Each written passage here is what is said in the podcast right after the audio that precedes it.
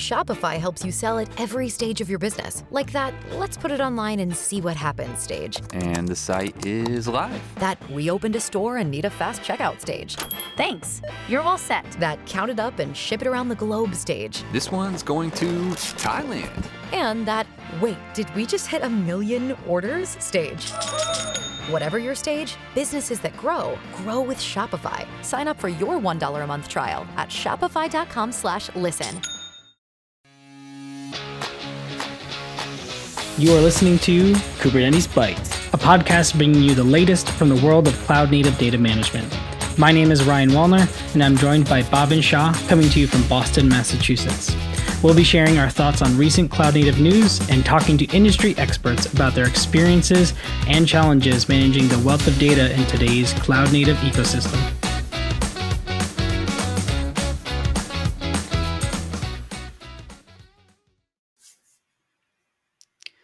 Good morning, good afternoon, and good evening, wherever you are. We're coming to you from Boston, Massachusetts. Today is September 26th, 2023. Hope everyone is doing good and staying safe.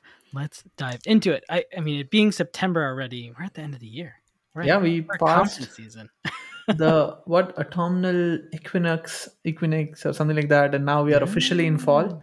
Yeah, the weather certainly like seems like fall. Uh, Fifty sweater weather. Yeah, sweater weather. nice.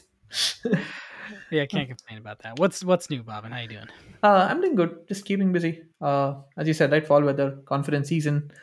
Uh, planning for things at KubeCon and other shows, but I don't know. Uh, nice. Had a couple of slow weeks, just like uh, at, at home, like played played board games with friends, with neighbors. Had a couple of friends over for dinner. NFL is back, so like Sundays are always preoccupied and planned for. Nice. Uh, yeah, I'm I, am i am clearly behind on the DIY project. I, I haven't made any progress. progress, don't yeah. worry. Yeah. So just an update, like nothing. Bhavin hasn't done anything on his wall yet. We'll see how many episodes it takes you to uh, finish it up. I know. If yeah, if people start publicly shaming me, then I, I might need to like pick it up and like actually do it. Take a day off. I know, like maybe Tim is listening to this. Like Tim, I'll I need a day off, dude. I will. uh I will. I won't publicly shame you. I'll let other people do it then. Perfect.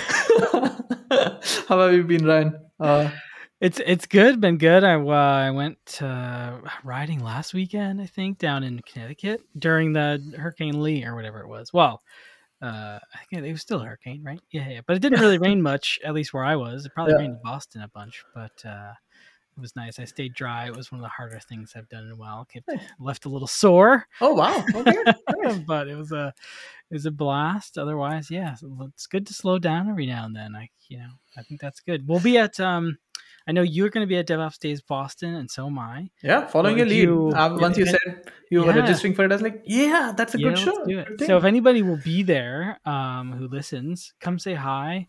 Um, we'd love to meet some local Bostonites mm-hmm. uh, who who are listeners. That'd be really cool.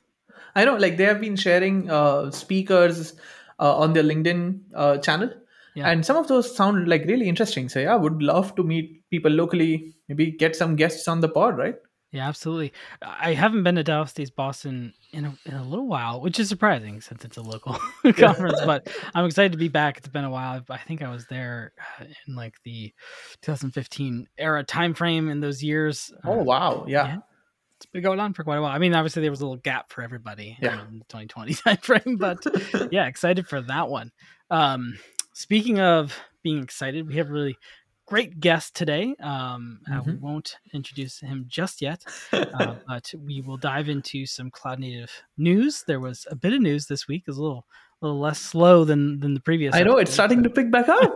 well, I, it's it's conference season, right? Yeah. So, uh, or the fall, the fall version of it. Yeah. Why, why don't you kick us off, Bob? For the ones who work hard to ensure their crew can always go the extra mile, and the ones who get in early so everyone can go home on time, there's Grainger, offering professional grade supplies backed by product experts, so you can quickly and easily find what you need. Plus, you can count on access to a committed team ready to go the extra mile for you. Call, clickgrainger.com, or just stop by. Grainger, for the ones who get it done. Yeah, sure. Uh, so I wanted to start talking by like one of our previous guests, uh, Armo Security, ArmoSec, and their open source project, which is also a CNCF project, Kubescape. They have a new 3.0 version now uh, with few new enhancements like that val- that warranted a 3.0 or a major release. Uh, the first one being configuration scan results, like you could uh, do it one at a time, right? Like you can run the CLI utility or you can deploy Kubescape agent on your Kubernetes cluster and do a scan once and have the results displayed on the screen. There was no way to like capture those results unless you were copy pasting things. Right. Uh, now they have a couple of new CRDs, config scan summary and workload config scan summary that will allow you to store results of the previous run so you can actually compare things. So I feel that that would have been a feature already in the tool, uh, but I'm glad that they added it in 3.0. There you go. Uh, they also have like a new eBPF engine for lower resource consumption, a new Prometheus exporter, uh, and then image scanning, which was a feature for only the in-cluster variation or in-cluster version. Uh, image scanning is now supported with your CLI version as well. So if you have Kubescape CLI installed on your Mac, for example, and you have configured a container registry, you can run your simple command to scan the images there and or even do one at a time. So uh, uh, quite a bit of updates in Kubescape 3.0. Very, very cool. Uh, then I wanted to talk about like uh, GPU and AI, ML, and all of these buzzwords, right?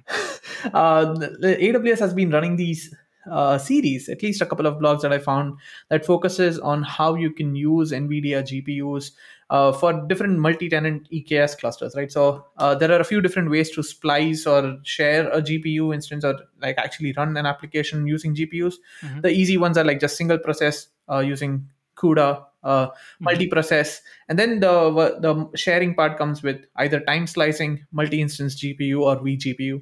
So uh, we'll link a couple of uh, blogs in the show notes. The first one talking about time slicing and how it allows you to, uh, I don't know, uh, like uh, schedule these workloads one at a time, and then whenever Kubernetes scheduler is uh, re- uh, scheduling pods, it will take into account the GPU resources available when making scheduling decisions if you have the NVIDIA Kubernetes device plugin in- installed. So that's goodness, like how you can share the same GPU for different applications. Uh, the second one being uh, the multi-instance GPU. Uh, I know you'll need the the expensive A100 GPUs in the in this use case, but it will allow each tenant or each application to have its own dedicated resources from a GPU memory compute perspective. So Nice. same cluster, but like dedicated GPUs uh, using the multi-instance GPU framework. Cool. Sounds a lot like what we've been used to with Linux C groups for CPUs, right? In Yep. terms of sharing those and splicing those and and configuring, you know, how those are accessed. So Yeah. look into that. Very cool. I know, like I, I was just impressed because like they are sharing like hands-on examples of how to use these different architectures on EKS. So like bringing Kubernetes into the picture, bringing uh, EKS and mm, uh, making this available to all of the EKS customers today. So I'm sure like you can copy copy this and use it on a different cloud or on or on your own if you have access to NVIDIA GPUs in your on-prem data centers. But yeah, uh, good techniques to follow or good blogs to read, I guess. Very cool. Yeah. Uh, next up, uh, one more bigger announcement, and then I'll just list a few.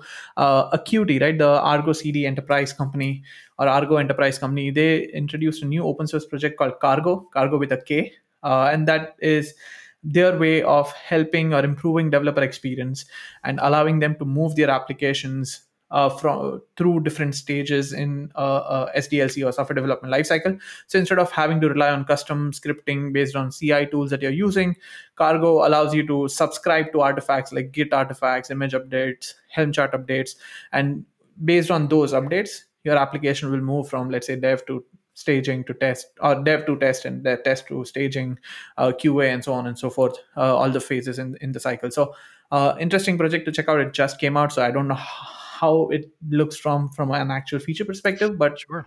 knowing Akuity like they'll invest more into it as well. And then a few different things to just quickly uh, recap. OpenTofu uh, I, I really like the name i don't know for some reason like yeah, being You a vegetarian the maybe Name's got, the name's gotten a lot of flack, I feel like. So- I know it has, but it's more catchier than OpenTF. You know, like eh. so OpenTofu, uh, like uh, announcement, right? Like I know everybody on the who's active on social media might know this, but for people who who didn't know, like uh, HashiCorp changed the licensing model for Terraform. So what Linux uh, Foundation did was uh, it created a fork or took that same repo, now uh, OpenTofu is available as an alternative to Terraform with loads and loads of community support. Like even in the blog that we link, you will see a list of all the different vendors that say that, yep, we are going to support OpenTofu going forward. So it's not just one or two companies, it's like hundreds of companies that are saying that they'll support this open source project. So uh, something to look out for. And then uh, CFPs for uh, KubeCon Europe are already open. Dude, I can't believe that. Like, we are like planning phases for KubeCon North America, Chicago 2023, and CFPs for 2024 oh, are already open. So, yeah, I don't know. I don't have any ideas right now, but need to start like thinking about this. You know, it, it gives you a chance to submit a talk that may have been turned down to the next KubeCon. If yeah. you've already kind of worked on one, you could kind of I know you're not supposed to just you know regurgitate what's been turned down, obviously, but you yeah. have an idea there that maybe you could drive on. Uh, I mean, that's yeah, one you way can to improve on, right? Yeah, like this didn't get accepted, but if I add a few more things to it, maybe that gets accepted. So yeah, yeah. Uh, the percentage ratio for acceptance is like really low. So good luck, everyone. and then uh, I know like this will lead uh, or provide a segue to your news item, but uh, Spectro Cloud, one of the vendors in the Kubernetes ecosystem, they announced a new funding round they didn't really say what round it was, how much money they raised, what their total valuation is. It's just like, okay, we have some new money from Qualcomm Ventures, and that's about it. Uh, so, uh, if you are at Spectro Cloud or if you know more details about this, please share it with us. Like, this is, I don't know, this feels random. Like, oh, we have new money, but that's it hey, it's it's exciting stuff, right? Yeah. Either way, yeah, I know. Congratulations, Spectro Cloud. Yeah, but give us more details. Speaking of KubeCon, actually, I'm going to go back before your segue. Um, yeah, and I heard that the North America one is supposed to be in Salt Lake City, Utah. Um, in the whole another year from now. Oh, I didn't know that. Okay. Yeah. Well, this is this is hearsay. I heard it from a few people that so maybe I'm wrong, but uh, I think that would be very cool. I've never been. Uh, I've yeah. wanted to go to that city quite often, so that's if that's true, I'm excited for it. You know, my mind directly goes to like, oh, Salt Lake City, November, good time to like book a trip to uh, Arches National Park like after KubeCon, like dude, that's the only national park remaining in Utah for me, so that's perfect. there you go. You have uh, a goal in mind. I like that. I like that. Um, cool. So yeah, I mean, the, in terms of funding rounds, um, I did have one on here, which is probably the one you were referencing, mm-hmm. Alcion. Mm-hmm. Uh, uh, raised 21 million in the funding round. The uh, major uh, funder was Veeam, and uh, the connection there is uh, the founder uh, is was previously a Kasten. It was um, um, uh, acquired by uh, Veeam. So there's probably some good relationships going on there. So congratulations to Niraj, Tolia, and um, uh, Vaibhav Karma, uh, mm-hmm. Kamra to um, all that funding round. Really exciting stuff there. If you don't know, their whole thing is around sort of AI driven Microsoft 365 backup. Um, yeah. So very uh, interesting and, and, different take for uh, Niraj there. So very cool stuff going on over at Alcion, uh, which I, I forget. I think they might be local to Boston. Maybe not. Oh. Maybe I'm making that up in my head. It might be. um, the next one I had here was uh, we're going throwback a little bit to yeah. OpenStack here. So Red Hat did announce sort of their next gen uh, OpenStack services, but this is specifically um, a uh, early release for uh, Red Hat OpenStack services on OpenShift. So okay. I remember actually using um, the Kolla project uh, I don't know if you were familiar with that one, but the Kolla project was basically bootstrapping Open uh, uh OpenStack on Kubernetes um, and it's all in containers. Uh, you could use Kubernetes, you could use containers, but um, very cool stuff. I think this kind of is targeted at the telcos a little bit more, yeah. um, but really a reimagination of the control plane for OpenStack and how to deliver it in a um, you know OpenShift environment where you know a lot of organizations and, and, and folks are going and running their applications. So I think this is sort of in line with a lot of what we've been hearing about, even in like with KubeVirt, right? Where you get to run, you know, workloads that may be suited well for uh, VMs. And I know a lot of telcos have you know uh, virtualization services and things that are kind of built for OpenStack. I think a ton. I think one of the articles references the percentage of of like a 4G, 5G that's running uh, Okay. OpenStack. So if like you're using your, I think one of the articles says like if you're using your cell phone, likely you're um, Using OpenStack? OpenStack, yeah. Okay, interesting. So, like Ryan, I know you have experience with OpenStack, right? I get the whole. KubeVirt on OpenShift thing. Like, yeah, that makes sense. Like, I know it's like only okay. That makes sense only if you're running OpenShift on bare metal. Don't do like VMs or VMware on like and run OpenShift on top and then run VMs on top. That doesn't make sense. Yeah, yeah. Uh, how? Why? Why? Why OpenStack on OpenShift? Like, doesn't like OpenShift give you some of these services that OpenStack did?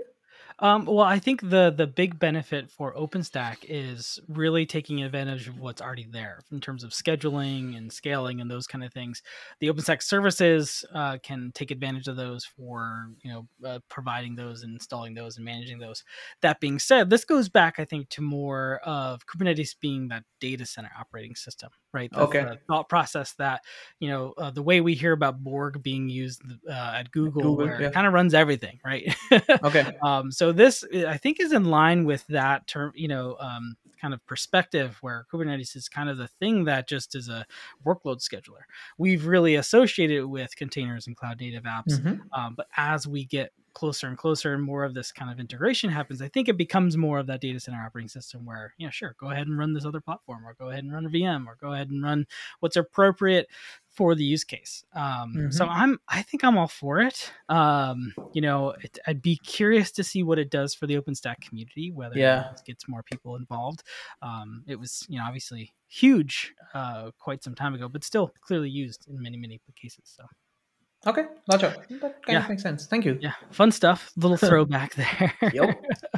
um, and of course we did mention it last time kubernetes 128 is out and um, all the i won't go into all the details here but we did put a bunch of links to like storage class assignment is stable non-graceful shutdown is stable ceph rbd and fs are officially deprecated Bye-bye. uh, control plane yeah, yeah control plane uh, node support can go back another version so uh, if your control plane is updated it can go not only to n minus 2 but n minus 3 meaning a couple of three versions older Mhm. um, to to kind of extend your your support because all the workloads you want less disrupted and that's the whole point.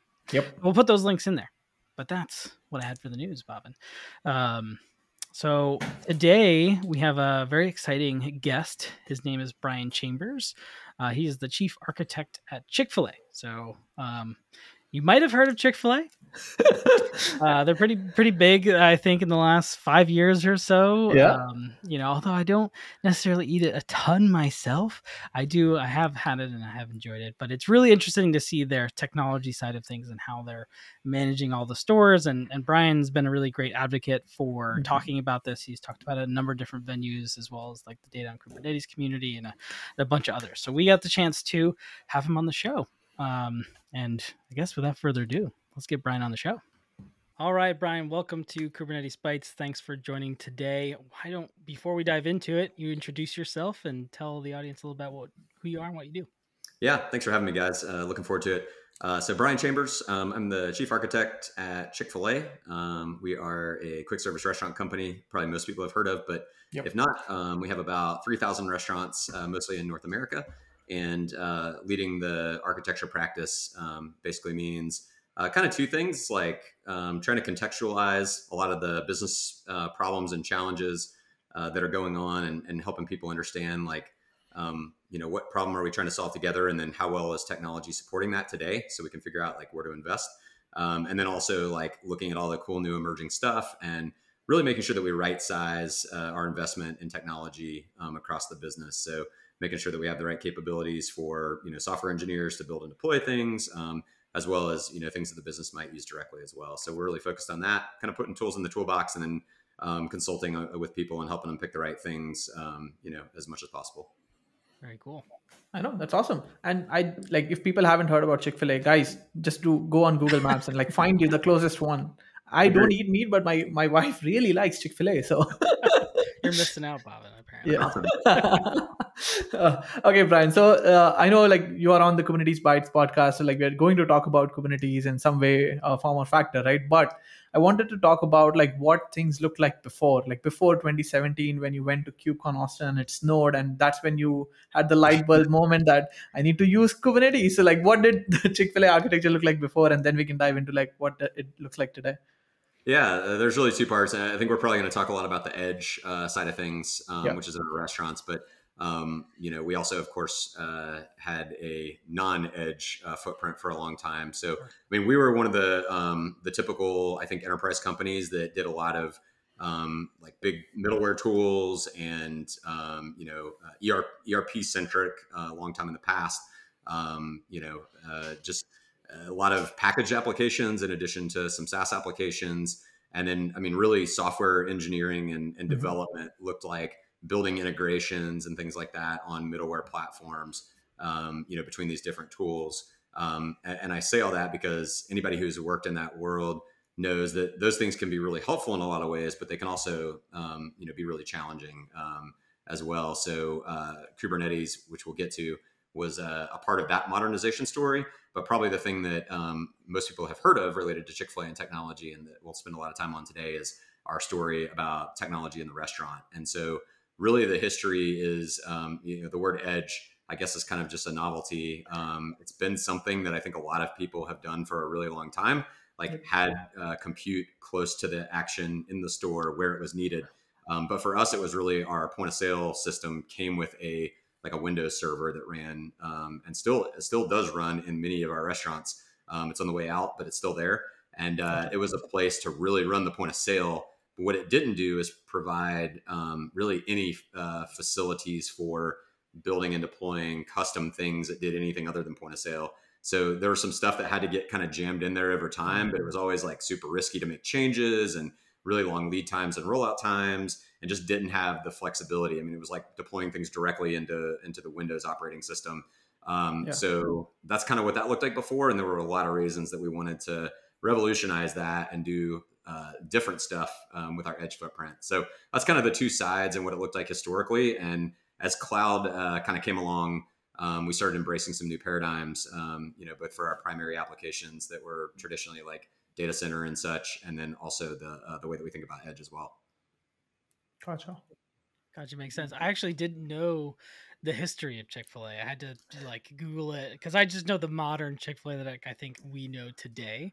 I didn't realize it traces back to like you know the early 1940 something. I think I Oh saw. wow. Okay. Uh, well, it didn't have a different name, right? But um, yeah, no, no, not too much computing back there. Uh, Not- can not so much. Not so Yeah. much. It goes, goes back to Truett's original restaurant in uh, Yeah. on the south side of Atlanta um, called the Dwarf Grill, Okay. and uh, and grew up into Chick Fil A. Um, eventually, uh, as it as it went to multiple restaurants, and um, that's been our our brand for a long, long time now. But um, certainly, a lot of the expansion has been you know during the time I've been there, which is the last twenty years or so.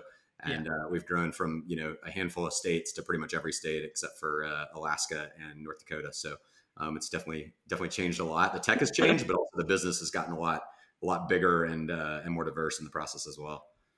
Gotta get some Chick Fil A in Alaska, North Dakota, I guess. Gotta have gold. cool. Well, um, you know, I think it, you know, as we talk about Edge a little bit more and and why you went that direction, I think it'd be good to get the understanding of uh, understanding of sort of what the challenges were that made sort of this re-architecture happen. Right. Um, you know, was there a point in time where you're like, you know, flip the desk, we can't do this anymore? Uh, you know, Too many outages. Yeah. Yeah. Tell us more about that. Yeah, it wasn't quite so dramatic. Um, actually, it was it was really driven by um, incoming business need. Uh, to be completely honest, so um, one of the things I really like that Chick Fil A started doing, um, you know, eight or ten years ago, is we started having these things that we call like um, we call them big moves for a while. Now we call them strategic bets. But it's Okay. really just like a top down. What are the biggest things that the business is trying to solve for right now so that we can rally around them disproportionately. Um, it doesn't mean it's the only things we do. Um, there's a lot of other stuff that isn't strategic bets that's critical to running the business and serving customers and all those things. But it's places that we feel like there's really big opportunity if we can um, either solve problems or take advantage of, of opportunities. Um, so we try and focus on those. So one of those several years ago is around uh, what we call restaurant systems capacity. Doesn't mean just technology systems. It really means the whole way that the restaurant works. And for anyone who's listening who's been to Chick Fil A, you've probably experienced uh, the busyness of the restaurants. Whether it's Yeah. a, a drive-through line that's like wrapping around the property, still moves fast um, for a bunch of reasons, but um, huge volume there. I mean, same story inside. It's it's just super busy. We've picked up you know new channels like delivery that we fulfill as well as partner delivery, and there's a ton of volume there. So we just have a lot of uh, challenges that are growth related, which are really good ones to have. But it's really made it uh, a challenge to continue to scale all of the systems that we had in the restaurant. And like our goal is to maintain really great experiences for all the people there, um, which of course is the customers, but it also includes that restaurant operator and their team members who are doing a lot of really hard work. So um, all that led us into starting to look at what could we do in the restaurant um, that would help us uh, force multiply um, as much as possible, help us scale. And um, we're an organization which, like most everybody these days, believes that technology is one of the Yep. key elements. Um, we would say people process data technology, but technology is a key element in thinking about how do we help the business get where it wants to go, achieve the things that it wants to achieve. And um, so that kind of led us down this journey of uh, getting into things like uh, IoT uh, enablement, starting in our kitchen. Um, we really wanted to uh, look at the kitchen as a bottleneck that we were trying to um, solve problems Yeah. for, decision making for team members easier, et cetera. It led us into starting to connect things. IoT is a buzzword, but really just connecting all the things that exist there fryers, grills, holding cabinets, all these kinds of things with the ability to start to work towards, um, you know, maybe automating stuff or at least um, providing more real-time intelligence to the people working there, take away some of their thinking and cognitive load that they have to do to figure out what to cook and when, um, Mhm. and try and systematize a lot of that stuff. So um, the really fast version of that is when we started doing things with IoT, it's like, okay, there's like two options here. One is you make the thing smart and you're feeding data into a fryer or a grill or whatever, and you're asking it to make its own decisions and maybe send some things back out. Um, that sounds really bad. Um, the alternative is you put the intelligence somewhere else. And um, we would have loved to have done things like that in the cloud. Um, it's far easier, far fewer constraints. Um, one of the constraints of the cloud, though, is that if you're on at a site that doesn't have super reliable connectivity or you just can't tolerate latency or potential outages, you've got to come up with something else. And so that led us into the edge and uh, and then ultimately, you know, to Kubernetes. But what we really wanted was a, a way to take applications uh, and run them uh, in that restaurant environment and let them interact with all the stuff that was there, all the things. Point of sale is something that's entering that ecosystem like right now as we speak. So really building this ecosystem of everything's open, everything um, can share data. Um, we can externalize intelligence from the things into the edge and build apps that can sort of like interact with all this stuff and you know make great things happen for the operator, the team member, um, the customers as well in the restaurant. Got it. Got it. Yeah, I, I you know, one point you made there was IoT edge being buzzwords, and we hear them all the time. I think Yeah. more and more every day. Um, was was edge something that was sort of the direction you heard it and saw the architecture and said this is what we need, or did you were you kind of or I mean you just said you were kind of driven by growth and a bunch of other things.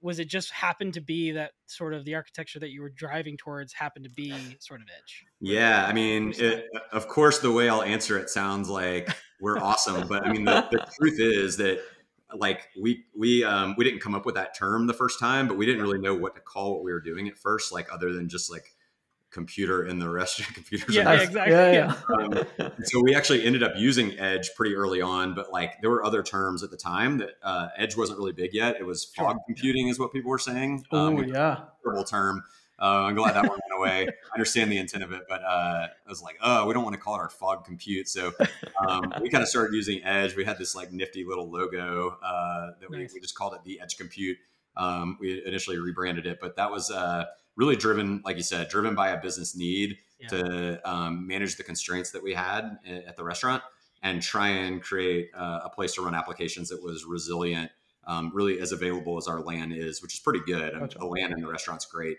Um, and our WAN connections are pretty decent, but um, you know they're mostly up. But there's those times that they're not, and we anticipated business needs um, coming that we're going to not be okay. Like if you have something that's a 10x force multiplier for a team member, which is the goal, and then it goes away even for an hour. It happens to be during lunch. That could be really bad operationally and result Sure. in Yeah. bad service or you know, um, a bunch of issues, a lot of stress, and so we just wanted to mitigate some of those things, which led us to think about putting something on prem. Maybe that's the other thing you could call it, but um, we like the term edge. And uh, as that sort of developed, it's like, yeah, that is what we're really trying to do. Yep. Our version of edge is at the store. Other people's is really my definition of it is just as close to the user as is necessary to create the experience you want, but no closer. Um, Yep. So for a lot of people, that's CDNs or um, serverless functions at a CDN or whatever. For us, it just happened to be we needed to get into the restaurant due to uh, last mile network. So that's what we did. and Gotcha. like that that's an interesting use case right when i was thinking about the chick-fil-a use case i was mostly focused on point of sale systems and how you run those but uh, building a, a hub for those all all the devices that are inside the store and making sure order gets processed at the right time and make sure like all the intelligence is built at the edge like that's awesome like yeah uh, uh, that's new things that i learned today Yeah. I don't know. I don't know what your busiest time of day is for Chick Fil A because I know that you, kind of do breakfast as well. I, I haven't done that myself, but um, you know, it's kind of like you have a, a Black Friday. You know, at certain times of the day, every day. I mean, in the in this world of sort of a bad dining experience, people you know go to the internet with their their pitchforks. Mhm. I mean, that could really affect the restaurant at the end of the day, right? yeah, totally. I mean, and we're, I mean, eleven thirty till like two o'clock roughly. Yeah. Um, it's crazy, and then we have like you know smaller spikes uh, for dinner, and it kind of depends a little in the restaurant, but this is just sort of you know um, the median or Trends. whatever.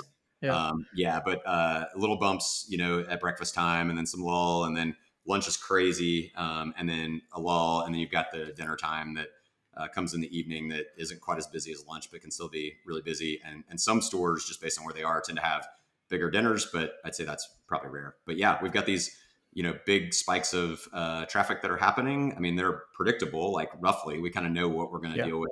There's not a we don't get 10x more customers uh, most of the time um, than we would on a normal day. So it's not like your web scale systems uh, type problems, Mhm. but it is a really you know it's a whole bunch of people who are looking for a great experience who we want to serve really well. And if the technology isn't reliable and doesn't do what it needs to do, that could could impact that. And that's really you know, that's what it all comes back to is the goal is just to make sure that people have a great experience. nice Yeah. I, I think Ryan's ulterior motive what, with this question was just like figuring out the best time to when go to to a show Chick-fil-A. up? Yeah. Yeah, yeah. You got it. uh, go during the lull. Um, we would we would love that. Um, but it's not Had to get the data out of Brian. Yeah. okay, so Brian, we have teased Kubernetes enough and Kubernetes at the edge enough. L- Let's talk about what the stack looks like today and why did you choose K3s specifically to to build this new architecture or the new stack architecture? And let's cover everything from the hardware all the way up to the apps. Okay, yeah, sure. Um, so maybe I'll just give you the uh, the high level survey view Yeah. first, and we can kind of dig in. So um, if you think about the stack, essentially what we have is uh, each restaurant has three uh, Intel NUCs, and um, on that we essentially are running um, on bare metal. So you've got uh, Ubuntu. We were we're 1804, which is the long term support edition. Yep. Um, that was the newest at the time that we started. Um, and then we essentially, uh, I won't go into all the details about it because it can get really hard to talk about without a picture. But we did Yeah. some stuff with Overlay FS to essentially, um, we, we lay down a partition scheme um, before we get to the operating system that effectively the OS is there, um, the one that you're going to boot off of, and all that kind of stuff. But you've got the OS there, and you've got some other partitions, um, some of which are durable, so you could store Yeah. certain things there that would last through the next thing, which we call a wipe. Um, and then we, with Overlay FS, we did some tricks that basically let us build up our image on top of that, which includes K3s and patches and all these other kinds of things that may be on the box. Um, but that's all wipeable remotely back to its initial uh, show up state, the initial image that it had. Oh, nice. Um, the only things that would remain would be on that durable partition, um, which are pretty minimal. And then essentially, that what that lets us do is wipe our whole stack back to you know to zero if we're having operational issues or whatever, um, and start over, or uh, you know rebuild on a different version potentially of OS. We actually haven't had to do that with long term support uh, OS so far. We've just added patches, but lets us do that or new version of K3s or whatever. So that's sort of the stack. It's uh, the Intel NUCs, the partition scheme, the Ubuntu 1804, and then we ultimately are running um, K3s on uh, bare metal um, on top of that. And um, so you asked about why K3s.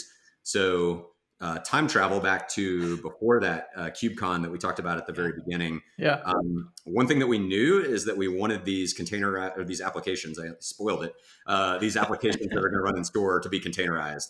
I'm like, Yep. why? Well, we really wanted to mirror the paradigms that our software engineers are used to in the cloud as much as possible. and you know container-based deployments uh, had become you know the de facto for us, um, as well as uh, it was obvious that was where the industry was going for the foreseeable future. And so you know we didn't want to do it just because of that, but with that comes all of the open source ecosystem, you know, all of the community engagement, all of the stuff that you you get in addition to the technology itself, which we really put a, a high value on. So um, we knew we wanted containers, and so we looked at all the options like HashiCorp Nomad, um, you know, Docker Swarm. We, we actually had a prototype in a couple restaurants that was Docker Swarm based initially. Um, but that KubeCon that we talked about, the, the 2017 Snow KubeCon, um, just was it was just apparent that Kubernetes was going to win the day when it came to container orchestration. And again, kind of same point, but when something wins the day, you have other things that continue to exist that are still yeah. can be great solutions. Yep. But there's a lot of um, a lot of the ecosystem comes with it. A lot of the, a lot of people want to work on that stack. Like yep. you, you can't understate that. Like the best solution isn't always the most technically pure solution. It's also the one that brings the things that make sense. It's something you can manage and support, which requires people. If you want people, you got to have people who want to work on that thing. Um, it's got to be a compelling job. So like you wrap all that stuff together, and it was like okay, like we tried a bunch of stuff. We kind of had a perception that maybe Kubernetes was too heavy for our use mm-hmm. case, um, but it looked like it was going to win the day. And then we found uh, K3s, um, which for anyone who's unfamiliar, it's Kubernetes minus all the cloud um, orchestration stuff in a single binary. Um, I think it now supports etcd, but it was uh, SQLite based yeah. uh, in the early days, and it was just simple to bootstrap, stand up, and run. Um, and so once we once we found it, we just really loved what it brought to the table and kind of embraced that full on. Um, the last thing I'll, I'll say uh, to that question is one thing that I think we did with Kubernetes that has been really, really great for Chick fil A is we didn't get super cute about all the things that we could do. Um, our number one goal was I have a containerized application um, or maybe like a, you know a foundational service like a database or something like that, and I wanted to be resilient to you know um, a node failure, and I wanted to be scheduled to run somewhere that's active yep. as part of the cluster, and that's what we use it for. Um, there's a couple little additional things we've done over time. Like we have an operator that does some stuff with uh, restarting pods when secrets get updated and things like that that are convenient. But we really wanted to keep it as simple as possible so that it was as easy to manage as possible because we knew from the start we're dealing with, um, you know, at the time it was probably 2,500, but 2,500 and growing uh, footprints of this. And you just got to make a lot of trade offs and try and keep it as simple as possible for it to be something that you can actually uh, you know work with and manage at scale. So I think that was a really good decision for us uh, in selecting K3s as well. As that we chose it, but also the way that we chose to use it um, that really gotcha. us up for success. Yeah, and I think yeah. it make makes sense, right? Like for Kubernetes, if you want to run a Kubernetes cluster, you need a, a spe- like minimum requirements from a CPU and memory perspective, uh, which I think makes the NUCs unusable, right? You have to go with like server class hardware that's uh, optimized for the edge, and yeah, that creates a whole lot of other issues. So, no, K3s makes sense. Yeah. yeah. I'm curious about the NUCs too. Um, was was like form factor or anything else sort of a, um, a gate to sort of choosing the the NUCs? Yeah, themselves? great question. Um, we, we've loved the NUCs; they've been amazing. Um, it's sad Intel discontinued them, but glad they're keep them going. so, um, they've been awesome. So uh, yeah, form factor was one of the biggest things that we were considering because we are very space constrained in the restaurant. Sure. Um, that's one of those capacity constraints, actually, like having room to keep all of the yeah. uh, food and have place, you know, in the office, having room for people to even get in there and do the things they need to do. So um, we're dealing like with a very small physical space uh, yeah. that we can put these things in, you know, along with the other networking gear and point of sale server and stuff that's been there. So very small. So we couldn't go with like you know blade servers or something like that. We don't have a server closet or anything of that nature. So usually this is in in the office like the back office in the restaurant um, you know in a rack on the wall. So space form factor and then uh, cost was a big thing because this is brand new you know five and a half uh, six years ago. And we didn't we didn't know what was going to happen. We didn't know what kind of resources we were actually going to need. We knew we needed some bare minimum stuff and we knew some of the early use cases but we weren't sure like what we'd end up running. And we didn't want to make a massive capital investment in hardware that was just going to sit there. And so it's turned out that we've pretty well right sized it um, for the season that we started with. And um, we're doing a, a, refresh shortly and, um, you know, upping uh, our specs a little bit. Um, but like for the most part, picking a small form factor and keeping it low cost. Um, another advantage to low cost actually is we can do the cattle not pets thing with our nodes. So if they're misbehaving, yeah. I mentioned wiping them and bringing them back. But if they don't cooperate and they have some sort of lingering issue, we just take them out of the cluster and drop ship a replacement. And you know, if if we can't warranty it for some reason, we're out like you know a few hundred bucks. That's very different than sure. being out five thousand dollars per. Yep. That happens. Um, so that's that was a pretty awesome design decision that really the confluence of our requirements and constraints and then you know what was available at the time kind of set us up to do some of these things um, that you know i'm not sure we'll do those forever. If, if we have to do machine learning uh, at the edge at some point we're probably not throwing away you know nvidia boxes or something like that or, or whatever. So it worked, it worked for a season. We'll see we'll see what happens in the future but uh, those yeah. are definitely some of the things that we were managing when we thought about the hardware Got it. Got it. Yeah. So you, you said a few other things. Uh, the database is one I do want to come back to later sure. on uh, because, especially at that time, 2017, which was, I think, if I were to like pinpoint a year of like big changes in the the container ecosystem, 2017 is definitely high on my list. Yeah. I mean, because like at that time, Mesosphere was still doing really well, but then you had these changes from, like you said, Swarm and everything mm-hmm. else. Um, now you also mentioned you had, I think it was 25 to 3,000 restaurants. At this time, it was more like 2,500. Yeah, you mentioned. Um, were you rolling all of this out um, to those 2,500? Uh, uh, what did the changes look like? From a restaurant that already existed with technology versus if you were to like you know start a you know build a chick-fil-a in, in the center sure. of boston you know what's that difference look like? Yeah actually the both of those were exactly the same which is part of the design. So um, we we do like phased rollout. So mm-hmm. through in 2018 i think throughout the year of 2018 is when we were rolling out um, it may have been a little in 17 and maybe a little in 19 i'm trying to remember the exact details but um, but yeah the the architecture is the same. So um, essentially we didn't really hit on this before but all that has to happen for these to enter into a restaurant is uh, they show up with a power and ethernet cable and there's a designated port that they get plugged into in each of our uh, switches you know in the nice. network stack um, so we have there's one uh, NUC that's in each of the switches. So we have three switches for resiliency for a bunch of other things in store. So we're essentially resilient to node failure switch failure. We have two routers in the store so router failure so there's a ton of resiliency baked into that network stack that we're able to um, be the beneficiaries of with this architecture. But that's all you have to do is basically plug it in, and everything else is uh, taken care of automatically um, by it reaching out to the cloud and you know through API interactions and stuff like that. So it's pretty straightforward. So um, in a uh, an existing store install, uh, we did a mix of having somebody go in and install them and shipping them to the store and having the team do it. Um, the uh, shipping it to the store and having the team do it is easy, but it's another thing to do and capacity, like we said. So we yep. ended up doing mostly um, working with an installer to do that for us. But um, yeah, it's super simple. And so for a new store, when they install everything, they just plug those in, and whenever there's power, they come up and check in, register themselves, and off we go. So um, same approach either way. Um, and we tried to make that. We we labored intensively to make that as simple as possible and zero touch as possible for the people at the store. We don't have IT technicians in the field to go um, manage these things. So the only time somebody's really visiting would be for like an install or uh, or something like that the first time. But replacements, generally, we drop ship replacements and have them plug them in, um, things like that. So we wanted to be as easy as possible to make that process, you know, easy on the people there. Got it. And and in terms of the the actual sort of devices, the IoT devices in the restaurant, did did they need awareness of now, hey, this thing lives in my restaurant, or just you know, how did how did that work? yeah, no magic. So um, there's a, a, whole process for uh, bringing the devices in that we're working in in parallel to the edge. So, like I said, we kind of started with IoT, um, you know, driving towards solving a lot of our capacity issues. So before we even started on the edge, the first thing we were doing was figuring out like how can we connect all these devices that exist? We started working upstream with the manufacturers of all of those uh, to figure out like how that might work, and ended up providing um, essentially it's an SDK that walks them through a provisioning and onboarding process. Um, it's OAuth driven.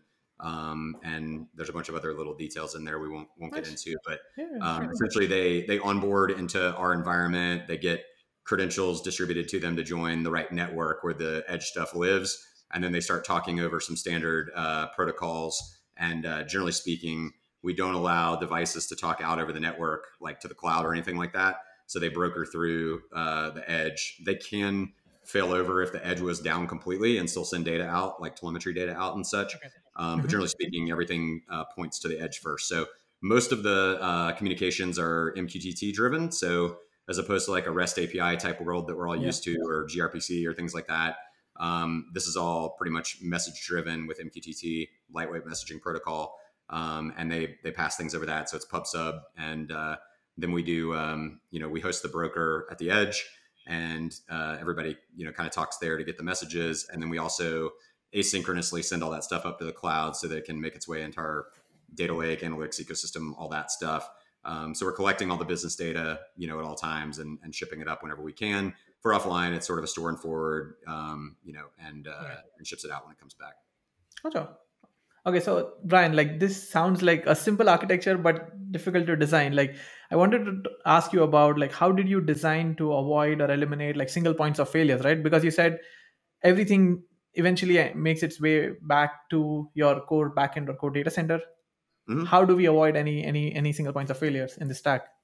Yeah, so I mean, it starts with the the three NUCs um, for sure, and then the, the K3s on there scheduling workloads across nodes that are available. So that's kind of uh, part one.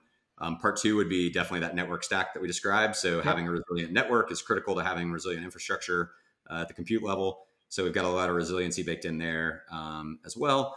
And uh, then obviously we uh, we do have uh, the WAN network that we're dependent on. Um, we have two connections there, but the failover is generally like uh, an LTE type deal. Okay. So not something high throughput. So we actually don't usually do any activity, um, which is kind of a resiliency play for the restaurant. We don't want to saturate that network with IoT related or even like a lot of the point of sale related data or things like that. We really want that for like credit card processing, digital ordering, like things that are critical to the Yep. business. And so, you know, we're, we're aggregating things uh, in the cluster during that time period and then, then shipping out later.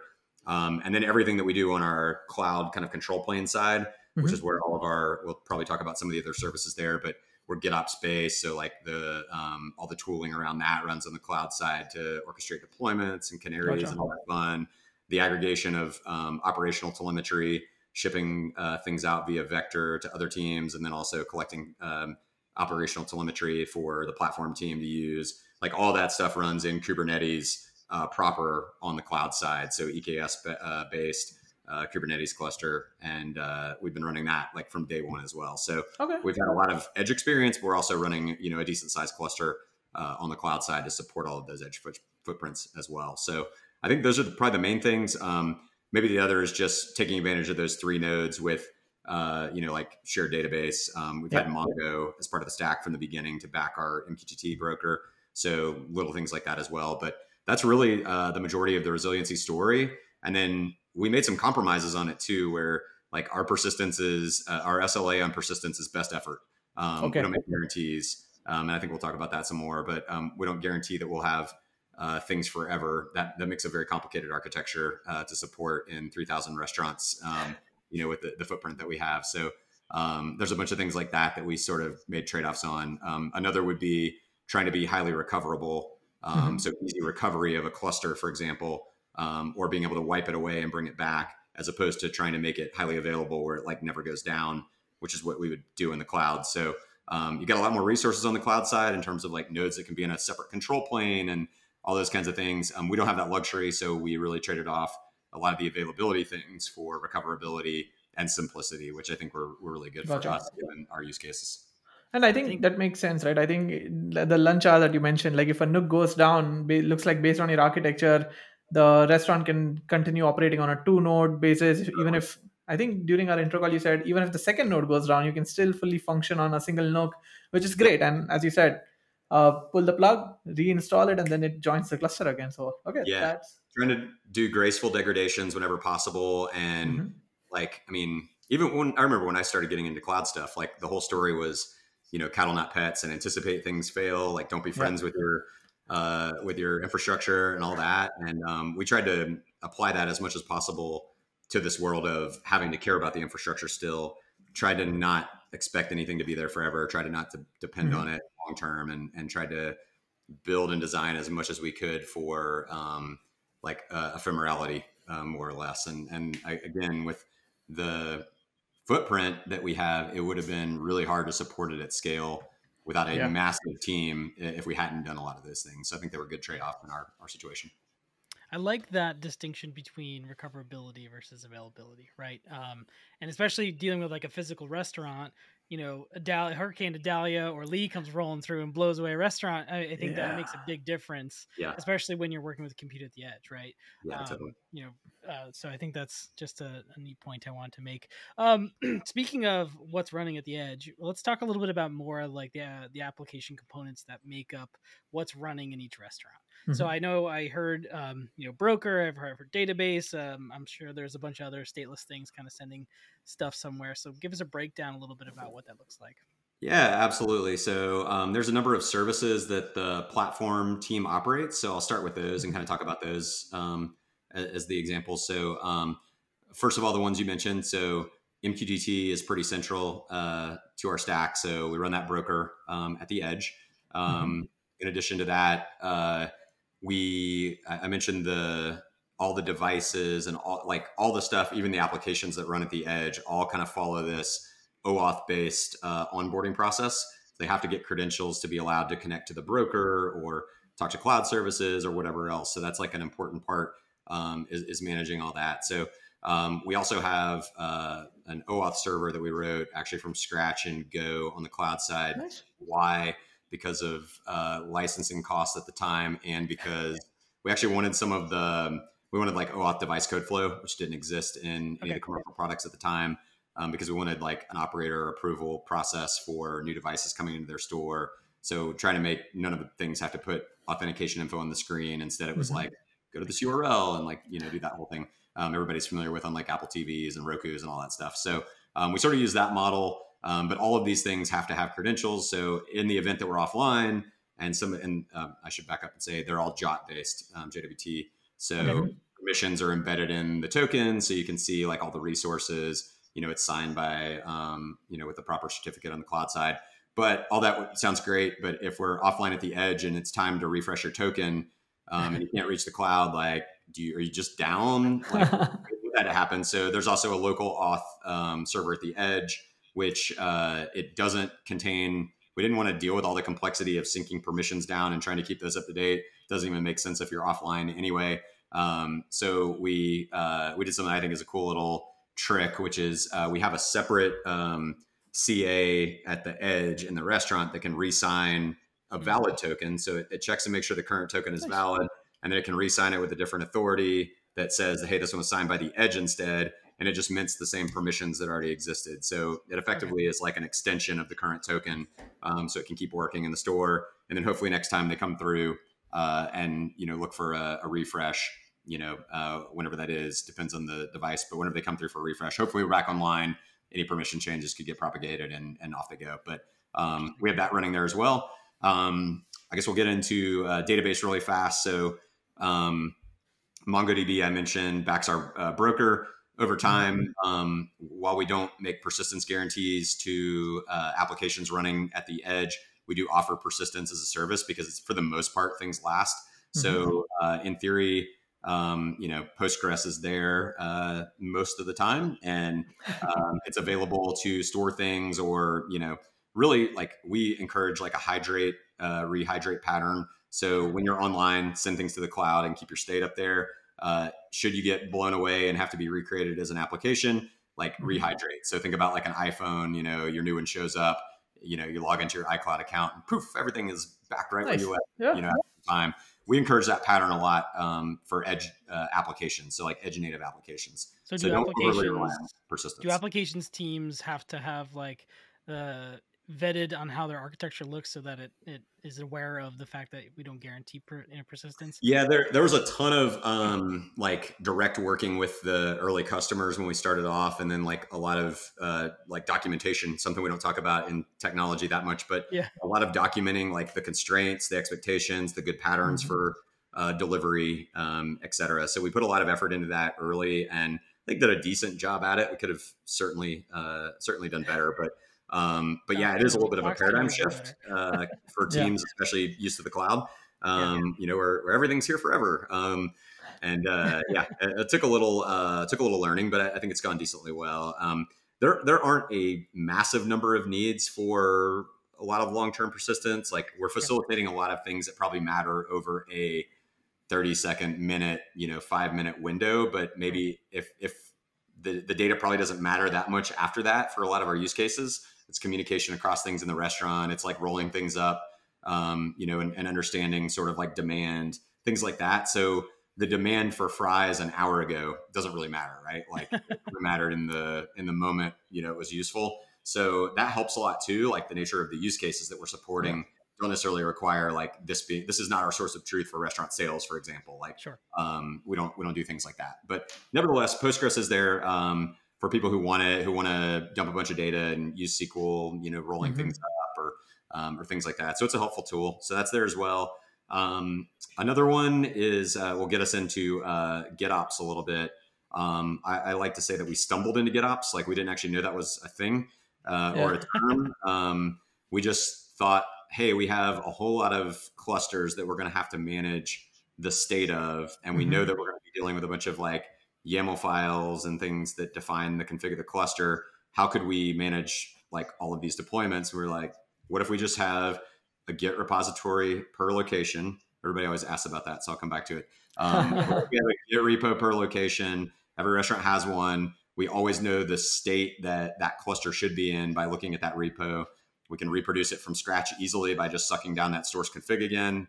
Awesome. And then we basically just write a little agent that like pulls from Git, applies the changes, and then like closes the feedback loop on did everything go well or not. And that's exactly what we ended up doing. So um, Argo CD did not exist when we started, and Flux was early and Mhm. didn't really fit what we were looking for. So we wrote our own. Um, this is this is a theme, is we wrote our own a lot, even though we hate writing our own and would rather benefit from the ecosystem. Yeah. Um, We wrote our own. It's super simple, lightweight Go app that just uh, does exactly what I described. It it pulls its uh, locations repo and applies the changes, feedbacks, and then on the cloud side of that, we we have um, some tooling that is eff- effectively helps teams take a change that they want to make. So let, let's say application A, they want to roll it out to a group of stores. They can actually set up like a schedule effectively of like go to these hundred, then these three hundred, then these five hundred, and kind of like phase their uh, rollout. And so they can define groups um, and then take that change, the YAML change that they need to make for their app, like write it once, and then we, you know, we stamp copies of it out into all those Git repos for them. And as that happens, it go- gets rolled out. And then if there's feedback that these are failing, that something's wrong, um, we have some built-in canary processes. So uh, you know, well, if we see a failure rate of a certain percentage that they define, then it'll stop the rollout and it won't template it out into any more repos. And nobody else will apply it. They can go figure out the root cause, fix it, you know, repeat. Um, So that's you have like a, a super repo that's stamped out to a bunch of smaller repos.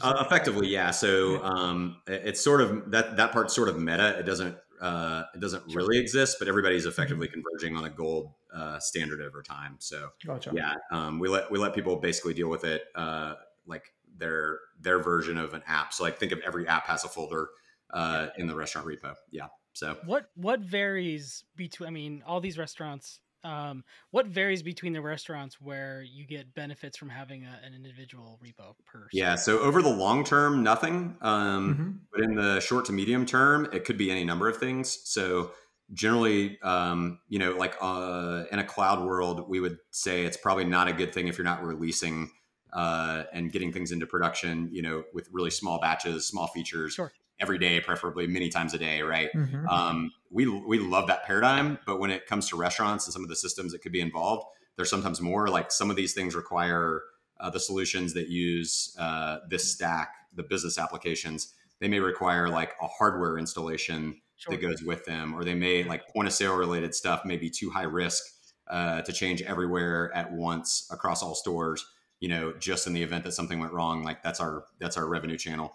Um, Mhm. So there's a lot of things that have varying cadences of rollout. Like some people may hit the whole chain in a day with their change, um, know, if they're in a good steady state, and some people may be initial rollout and it may take them three months to do that. So over the uh, on any given day, any given store could look different than another. Um, you know, within the uh, the list of possible apps, or maybe have something brand new that others don't have yet. But over time, they would all converge on uh, effectively a gold standard, and we have some stuff to kind of go audit and make sure that there's nobody who's been missed and is lingering and is drifting um, from a config perspective, which is fairly easy. Like you're just ripping through Git repos and comparing stuff. Sure. So um, it, Git also made it really easy to write a lot of that tooling. So that's all in a, um, a, a custom run, uh, not custom, but a self-hosted GitLab that we run in that Kubernetes cluster on the cloud side. So nice, nice. Yeah, I, I could imagine. You know, you get a new uh, IoT fryer that has ChatGPT make your fries for you. Nice. That can't be installed on, on every one of your restaurants at the same time. You know, let alone the tech stack itself. Um, you know, I don't yeah. know. Maybe that is a future fryer that we can we can. Yeah, we'll have to work on that. We don't have that yet, but uh, we, we, yeah, we could we could definitely work on that. We'll, uh, we'll outline it. but um, speaking of uh, the platform itself, in terms of like you know OS versions and and the actual K K3s versions and um, things like that. That's all handled um, by the GitOps process as well, or that uh, one is not GitOps. Great okay. question. Yeah. So the mm-hmm. um, anything inside the cluster is handled by GitOps. Um, okay. So it assumes that the cluster exists, and and, and uh, Vessel is the name of the app. I'll probably end up saying it. Um, Vessel runs in the uh, in the cluster, so that's its like its paradigm, its context as it, it lives in Kubernetes. Yeah. Um, so everything other than that is handled through that process I described before that is uh, that allows us to like wipe and uh, recreate the cluster. So if you're familiar with like uh, the cloud init model that mm-hmm. Ubuntu uses, it's very similar to that. So if effectively when a node comes online and checks in, it, it uh, talks to the service called Hams. Here's another metadata service. One of the guys on our team thought that was a fun name. Um, so uh, yeah, you check in with Hams, and then Hams basically is like the controller that says, do you need to like wipe yourself back to um, a clean uh, slate again or not? And if not, it basically uh, dispenses uh, a script to you, which is your thing to run uh, to set yourself up. So basically, points you to it, you download it, um, S3 based. So essentially, uh, we could have any number of those going. Usually, there's just one version uh, at any given time. But if we were doing, um, you know, uh, rolling out operating system uh, patching, you know, which should uh, be resilient, you know, through wipes and recreates um, or things like that, we can basically update that instruction set with new things. That could also include update K3s to the latest version or things like that. Um, so that facilitates all of that process. Um, the only thing that that doesn't cover would be like a, a foundational base operating system upgrade and yep. um, our hunch turned out right. We thought with a long-term support uh, edition Ubuntu, we would be able to just continue to apply security patches mm-hmm. and get to a hardware refresh before a major OS upgrade was needed. So we had a, a plan to do it, but we haven't had to do it. Um, so we'll be doing that through uh, hardware refresh. Uh, gotcha. Okay. Gotcha. That's awesome. Okay, so like uh, Brian, we spoke a lot about how things look like at the edge, and then we spoke about how developers are pushing things. But from an operations perspective, right, or from a control center perspective, how are you managing these 2,800 plus locations? Like, what does the, I don't know, the like the the control room look like? Yeah, um, it looks like everybody's at home working on their laptops. there's, there's um, no like overlord NOC anywhere. no, come on. No, unfortunately not. Um, it'd, be, be kind of it'd be cool, but I don't think we need it. Um, we actually have a couple uh, facilities. So um, I'll start on the, the technology side. So um, one of the things I didn't mention that's in the clusters is Prometheus. So mm-hmm. you know, we're collecting metrics uh, from all the apps that have a slash metrics endpoint and um, pulling all those, as well as uh, we ultimately are pulling things via Vector uh, from the Kubernetes log uh, API. So we're basically grabbing all the operational telemetry stuff, both for the platform team as well as the customers of the platform, and then uh, using Vector to ship that stuff out. The out is actually Vector again in our Kubernetes cluster on the cloud side, and then we do uh, some fan some tagging based fan out. Um, so in our environment, we have a number of different application teams that have different preferences in terms of observability tooling. Yep. So the core platform team does most of their stuff with Grafana, though they have a little bit of uh, Datadog mixed in as well. But we have other teams that use only Datadog or um, some CloudWatch here and there. So we wanted to support, um, you know, not forcing them into a particular tool to get their edge telemetry. So uh, Vector fans those things out into those different teams, um, you know, tool of preference uh, for observability purposes. Um, so the platform team, like I said, mostly Grafana. Um, we get a lot of, uh, you know, the, the telemetry data there. And then in, in addition to what we get from, um, you know, Vector and, and Prometheus uh, from the edge, we also mm-hmm. have uh, some applications they are apps, but they're really monitoring apps. So we have like a synthetic client that runs at the edge in each store that exercises a lot of our local services. So it'll exercise in MQTT, local auth, database, things like that, and make sure that those are it's getting a good experience from those. Connect Gotcha. sub, and that gives us another data point or set of data points that we send up and aggregate in with that other oper- operational telemetry to get really a picture of if a store is healthy or not. Um, and then we've got some stuff that comes from our network uh, stack from an API perspective, so that like if a store just disappears, like did the cluster go down? Is the hardware dead? Um, is it Yeah. power out? Is it an internet outage? Is it the you know something else? We don't necessarily know from afar, so we have to pull in a lot of different data from different places Sure. to get a best effort picture. And then we have some support partnerships. Um, our internal help desk that serves restaurants being one of them. Um, we also have a third party partner who we packaged up a lot of the basic um, support functions and gave them to them. The, the main one of those is is something wrong? Wipe the node, see if anything is still. Turn it off, Um, but we basically package that all up so we can send incidents over to them and have them do that, so our team could stay more focused on the uh, engineering tasks uh, and continuing to evolve the platform and things like that. Yeah, makes sense. And and and I know like obviously the the the growth of the restaurant really skyrocketed in the last, you know, 5 years or so. But do you think changing this, this architecture has, you know, positively negatively impacted the amount of people that it goes into managing like a, a restaurant, let's say? Uh, it probably hasn't had an impact on the the number of people to run the restaurant. To be honest, um, I, I Mhm. hope it has made the job of a lot of those people a little bit easier. Um, so some of the the assistance things, um, we have. I mean, I thought we would get into. If you asked me five years ago if I thought we'd be doing any automated cooking stuff at all today, I would have said yes. Um, but we're actually not doing that yet. Okay. Um, some of those have proven to be just more business challenges, I would say, than anything else. Like I think it's technically possible, but there's a lot to figure out. So um, yeah, we haven't done that. So we haven't really like reduced the need for humans, and that's not really our primary goal. It's really to make the experience of the humans who are there and who are working um, Mhm. as frictionless and easy and and comfortable as possible. And I think we've made some strides in that direction, but still have a long way to go in terms of um, additional things we can do to make make the role easier and maybe tackle some of the new problems that are emerging. A lot of supply chain um, stuff. We really would love to get a much better call it observability picture of the restaurant. I don't mean systems observability, but really like business observability, like um, you know everything about the metrics that happen for our drive-through or you know time people spend in queues and all that kind of stuff. So um, we, we talked about the fly. That fly is flying right in front of the He, camera. he's he's visited you towards the end here. I know Uh, he's, like- he is harassing me. Um, Doing a great beginning before we job.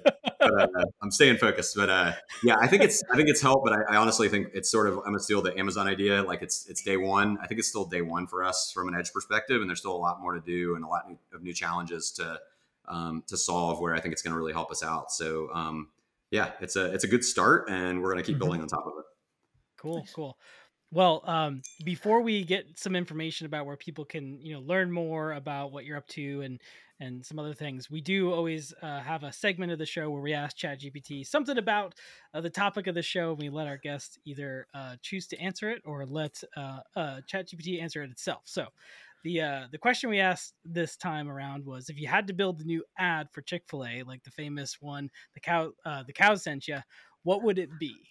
All right, let's hear. I want to hear ChatGPT's answer. All right. So um, ChatGPT's answer was creating a new ad campaign for, uh, for Chick Fil A would require careful consideration of their brand values and messaging. He's, that's why you. don't want it, right?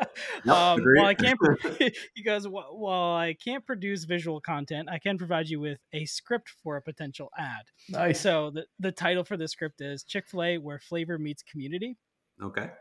It says opening shot for a Chick fil A restaurant with families and friends and employees act- interacting happily. Uh, the voiceover comes over and says, Chick fil A, we believe in more than just great food, we believe in community. And then Nice. it cuts in close uh, to a close up of a Chick fil A employee serving and smiling to a customer. the voiceover also says, uh, Our team members aren't just employees, they're your neighbors, your friends, and your biggest fans. Um, and then it goes on to say it shows various scenes of Chick fil A employees engaging with customers, such as high fiving kids, uh, assisting elder- elderly customers, and sharing smiles. Uh, voiceover again comes in and uh, says, We're not just a restaurant, we're a gathering place where people come together. Um, and uh, it goes through a bunch more. I'm going to skip some, but then it cuts to a shot of the iconic Chick Fil A cow mascots, and cow one says, "Eat more chicken." and cow says, holding a sign, "Share more love." Um, anyway, you get the concept. It actually goes on quite some time, and we can Yeah. we can share it in the document in the show notes. Yeah. But uh, uh, I'll go with the ending here. It says this concept em- emphasizes Chick Fil A's commitment to community, friendly service, and unique charm of their brand. It combines the elements of great food and a welcoming atmosphere. So I think it, uh, you know, I think it pulled from the right sources. If you ask me. Yeah. yeah, that's, that's actually pretty good. The, um, this uh, this LLM stuff might might be something after all. Um, no, it's, uh, it hit some good elements. I uh, think that's good. It, it maybe took the cheesy factor uh, to the extreme, but yeah, Um, exactly. yeah, I mean, not a bad uh, not a bad first try. Nicely done. This Yeah, was that three could be- three point five too. So you know, Okay, little, little brother. Yeah. LLM. You left cool. Well, um, let's let's get some more information about um, any links that you uh, want to talk about. Share. Uh, we'll put in the description. Any blogs, that kind of thing. Where can people find you? Will you be at KubeCon? Anything like that? Yeah, sure. So um, for Chick Fil A, in terms of what's going on from a tech perspective, uh, we're on Medium. Uh, it's medium.com/slash chick-fil-a tech, uh, I Nice. believe. Um, so people can find that in the, the notes, I think. But um, yeah, a lot of stories there about uh, both things that we do from an architecture team perspective, as well as uh, stuff others are doing across our engineering community um, on, on a bunch of other projects. So that's always fun. Definitely recommend that. Um, people can connect with me on LinkedIn. Um, Brian Chambers Chick Fil A should find me. Um, I'm not in a bike helmet on there anymore, like I used to be. I think now it's a, nice. now it's a baseball hat. Keep it informal on LinkedIn. Um, Nice. so uh, you can find me there as well. And then uh, I do some uh, writing just for fun about tech um, on my uh, Substack, which is uh, brianchambers.substack.com. Name of it is the Chamber of Tech Secrets. Uh, thanks to my LinkedIn audience who came up with it and voted for it. Um, so that's fun. So I, I'm pretty good about writing every week. Um, haven't done it yet this Good week. for you. So uh, those are probably the main places. Uh, and yeah, I will be at KubeCon. At least that's the plan. And um, looking forward to connecting with a bunch of folks there. It should be a lot of fun. How about you guys? Gonna Yeah, be there? we'll both. Yeah, we'll both be there at KubeCon. Um, I believe Bhavin that's correct. Yeah, in saying yeah. That's still and true. uh, what we usually do is actually we bring uh to our North American ones we bring all of our uh, podcast stuff with us. Um, we grab people for 15 minutes, so uh, we'll try to do that with you, and we make sort of a live from KubeCon episode. It'll be a lot of fun. Yeah, that'll be awesome. Sweet. Well, Brian, it was a pleasure. I think uh, Bhavin mentioned this before we got on the call. We could probably talk about this for another two hours. I know you talk about it a lot, so we're uh, very thankful and appreciate you uh, coming on and talk to us and our audience. Yeah, guys, it's my pleasure. Really appreciate the invite and enjoyed the conversation. Um, thanks for all the great questions. And uh, yeah, had a lot of fun. Thanks, Brian. Thanks, y'all. Okay, Bhavin that was a conversation that I feel like we could have had go another two or three hours. I think there's a lot to unpack with what uh, Brian and Chick Fil A and everyone over there that is part of this um, kind of rollout and solution. Yeah. Really interesting stuff. I mean, for for me, just the the real world scale of managing, you know, the nearly three thousand stores. I think was a really interesting point. Um, you know, I know we brought up how they manage state, which is Yeah. again not not necessarily what we've been used to and talk about Mhm. on the show.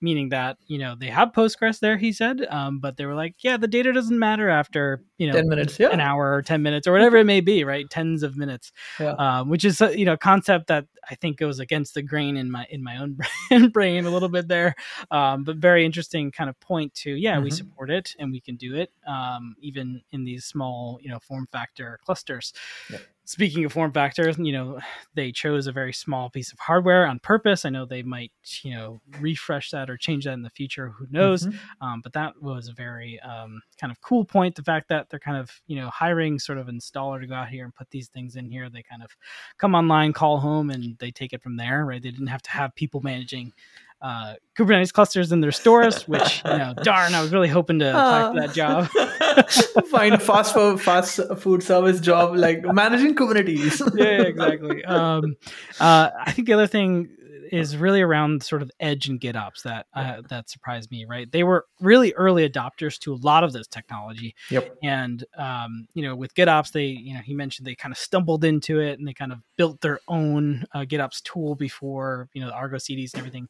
and Flux came out Mhm. um, because they knew they had that need. Um, and kind of tackled that. And and the same goes with Edge, right? He talked about them sort of adopting fog computing, which I think was actually a little bit of a new term to me, but it totally makes sense, right? Yeah. Sort of, you know, fog at the end, and I like. I, I know he didn't like the term, but I, I thought it was kind of interesting. But you know, um, that just shows, I think to be where they are, they really had to get in early, and Mhm. and they even mentioned you know some of their initial sort of POCs or or or, or stores use Swarm and stuff, but they cl- cl- clearly saw kind of Kubernetes being the the kind of go forward plan. So yeah, lots lots of interesting. I know. Points. What, what did you get? yeah lots of goodness right like man just building this out and then scaling it to 3000 stores as you said or Yeah. 20 100 stores it, yeah that's just crazy. Like wow I, I don't know how he manages that with like a single digit person platform team. I know they work with vendors that handle support and things like that but still that's a lot of responsibility uh, and seeing this in production. Uh, i really like the fact that they have think, thought about like resiliency and reliability at each layer.